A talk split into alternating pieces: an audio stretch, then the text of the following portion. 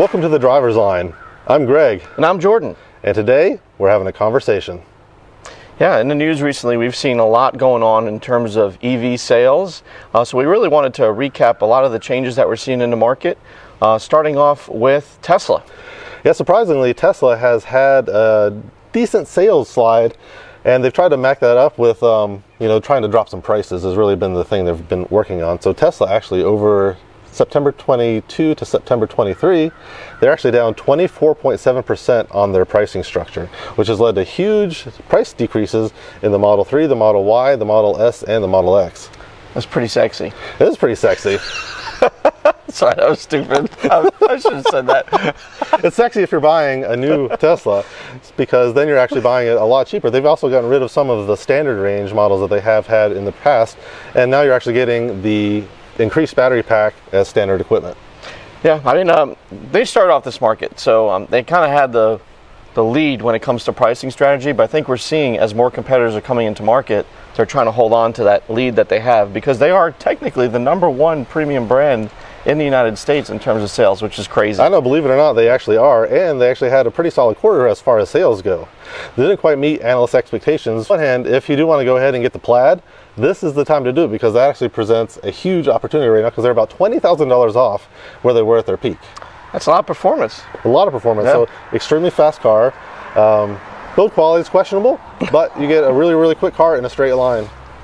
Well, coming out of the different end of that, we have our Audi uh, friend there, the Audi e-tron. The Right, RS e-tron. GT. Yeah, you got to so- get it right, son. Pardon me, Audi fanboys. All right, but you're you're looking at a car that has much less range, but is attacking it from a completely different angle, way more luxurious. Uh, you're looking at tradi- more traditional cabin, I guess, in terms compared to the Tesla. Uh, but this is coming from a, a standard bearer manufacturer of luxury, but they are seeing massive price cuts uh, in that range, up to up to I think it was thirty thousand dollars when you include all possible incentives uh, off this Audi. So I mean, you're looking at a car that's already well above one hundred fifty thousand dollars. Uh, so definitely more expensive than a Model S. Uh, with a little bit less range there uh, kind of the problem. So I think what you're seeing in that end of the market is range matters uh, when It it, comes to EVs. Uh, even though the Tesla does not have that fancy interior that an Audi does have, um, people want range, and they're, they're not going to sacrifice for that. They do. Range is a, is a huge component of people trying to build up, you know, their uh, stable because they want something that's going to be able to take them, you know, where they need to go. They don't want to have the range anxiety. They don't want to have to worry about where they're going to plug in. And that's one of the things I think that is largely holding EV adoption back. Yeah, I think once we once we start getting more infrastructure and, and quick charging availability, range won't be as much of a factor. But people are just scared of that range anxiety, like you're saying. So They are. Um, and a lot of the automa- automakers adopting Tesla standard is going to be Yeah. uh, another component of that. So that's going to help uh, with a lot of the other manufacturers and a little bit of EV adoption moving forward. indeed, One other piece of news is the Ford Lightning. This was a hotly anticipated truck and was actually met with quite a bit of laud when it first came out. A lot of people were excited about it, had a lot of momentum, but that momentum has really suffered as of late with a big decline in sales. It's down 24.7% basically over the summer. that's a that's a big number. Big number. Wow. And so Ford has actually gone and uh, taken a step right here amidst the whole UAW strike of cutting an additional 700 jobs, which was essentially one shift of Ford F-150 Lightning production, just because the demand really isn't there right now. Yeah, so I mean they're lowering prices, right, to meet try to meet some at least bring in some demand. But Yeah. I don't know. For me, I think looking at that Ford product, um, I think what they're trying to angle is, hey, we got this successful line of, of pickups. Let's not mess up the styling too much. Let's not. Let's try to play it safe. And I think with a lot of these EV customers, they want to stand out. They do. So I might. I think we might be seeing a situation here where, you know what? I'm buying an F-150 that costs sixty thousand dollars, and it looks just like any other F-150 that's on the road. I don't know if I want that. Right. Um, so I mean, it does have that fancy lighting in the front and in the back. And in the back.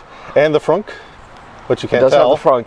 I'm gonna be honest. I'm not a huge fan of that front end, but um, I just think that yeah, they need to make something that stands out a bit more and bring that price down because I Yeah. just don't think a, a early adopter in the pickup market is really looking to spend that much money on EV pickup. Right, and, and competition is only growing. We've got the Rivian, which is already out. We have uh, what else is coming? We've got the Silverado. We've got uh, the the Sierra that we talked about previously. Um, so a lot of a lot of additional competition, and you know that Cybertruck may eventually come out. Elon has said it's going to come out at the end of. Uh, they're going to start deliveries the end of November. Yeah. we'll see if that's another shifted deadline, but.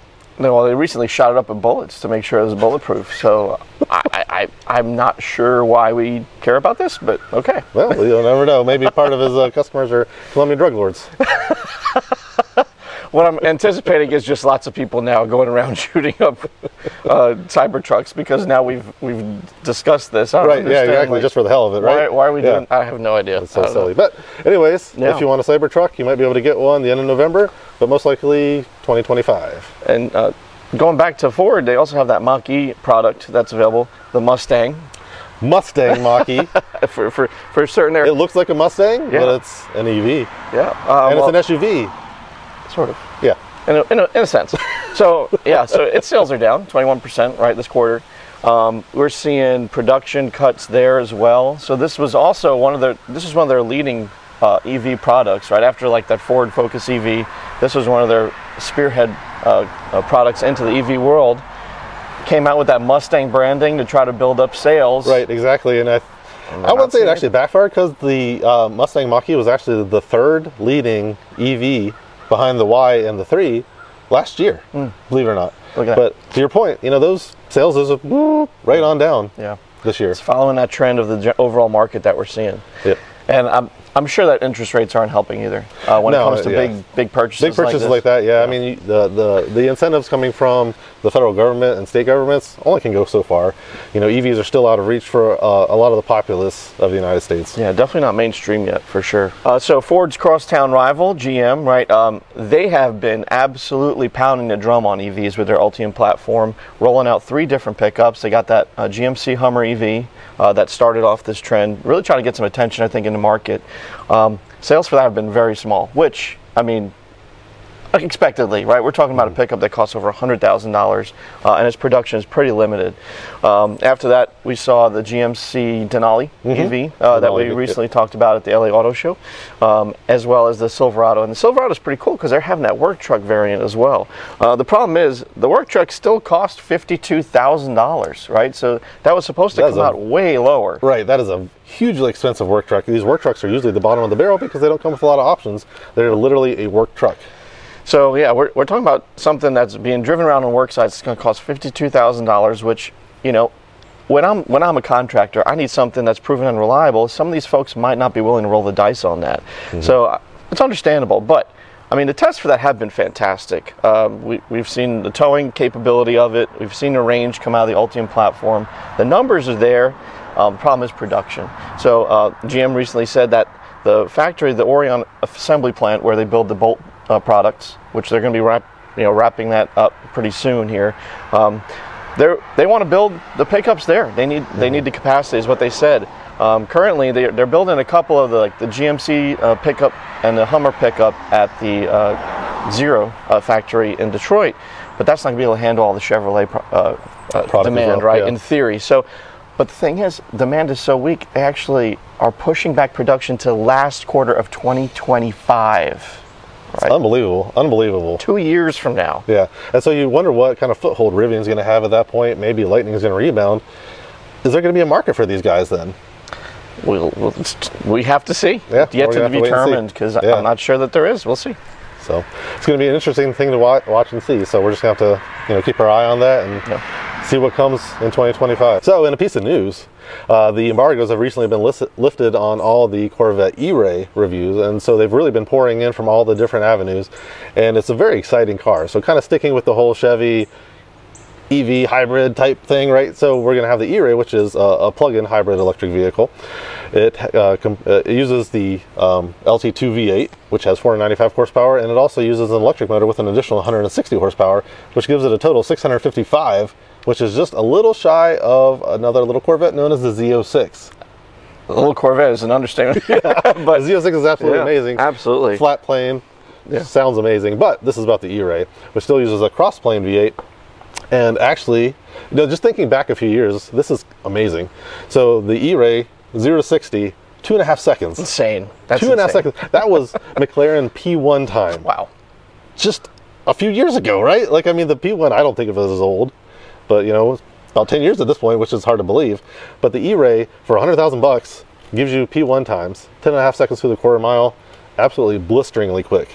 Yeah, I mean, a lot of the tests that we're seeing on it have it rivaling the Z06 in terms of acceleration, sometimes even beating it. Mm-hmm. So, I mean, that is a desirable product right there. Uh, uh, considering, I mean, unless you're looking for that the sound of that flat plane, I mean, and the track capability of the Z06, Right. but. I mean, if you're tr- looking at a GT Cruiser that has additional performance in the supercar category for a hundred grand, that's really hard to go wrong at. Talking about the first Corvette with all-wheel drive capability, um, be that as it may, is powered by electric wheels in front, but you could also have your first front-wheel drive Corvette ever. Right? Yes, because it comes with two modes. It comes with shuttle mode and stealth mode. So shuttle mode is if you just want to move it, move it around your driveway. But stealth mode, you can actually go up to 45 miles an hour before that LT2 kicks on and gives you the full thrust that you need to kind of move on. Yeah. I don't know what range is. Um, not really published, I think, but it's probably just a handful of miles at this point. Yeah, I can't imagine it's many, but it's it's helpful not to anger your neighbors, I imagine. Right? Right, exactly. So if you want to zip out in your Corvette, you can do so in a stealth mode. I really kind of feel like this uh, this Corvette E-Ray kind of takes over where the Grand Sport kind of left off. It's playing in that middle field between you know, our base Stingray and our Z06 model. Um, but it's, it's approaching it from a really different angle because you're seeing a lot of the other manufacturers like Ferrari come out with uh, hybrids that are plug-ins Mm-hmm. uh, to really emphasize more on that mileage and, and helping out the economy. Well, this is not the approach that Chevy's taking at all. It's really just there to help that low-end torque, Right. help it get those launches off more smoothly. Um, but it's also playing around with, hey, what are some options that we could do with this electric motor that isn't available right now? And I think it's a really cool little like science project that we Mm-hmm. have going on. It is. So you know the the, the Corvette folks walked down the hall at headquarters, went down to the talk to the the Volt and the Bolt crew to see exactly what they could do. But they're like, oh well, we can help you improve range. We can help you improve your gas mileage. Nah. Corvette guys didn't care about that one bit. They were interested in performance, and so that's exactly what they did. It's only got a 1.9 kilowatt hour battery pack in it, and uh, it just they they it's and it's a unique all-wheel drive system in that it's not connected at all. Right. They're two completely disparate systems within the Corvette, which is see it a unique as well. Yeah, it's a very unique system, but it's just an absolute cool car. I love you know the call out for the Grand Sport. At first, I was really sad when I heard they weren't building the Grand Sport anymore, but this thing just fills the niche so well. It's got the wide body off the Z06, but not tuned for aero.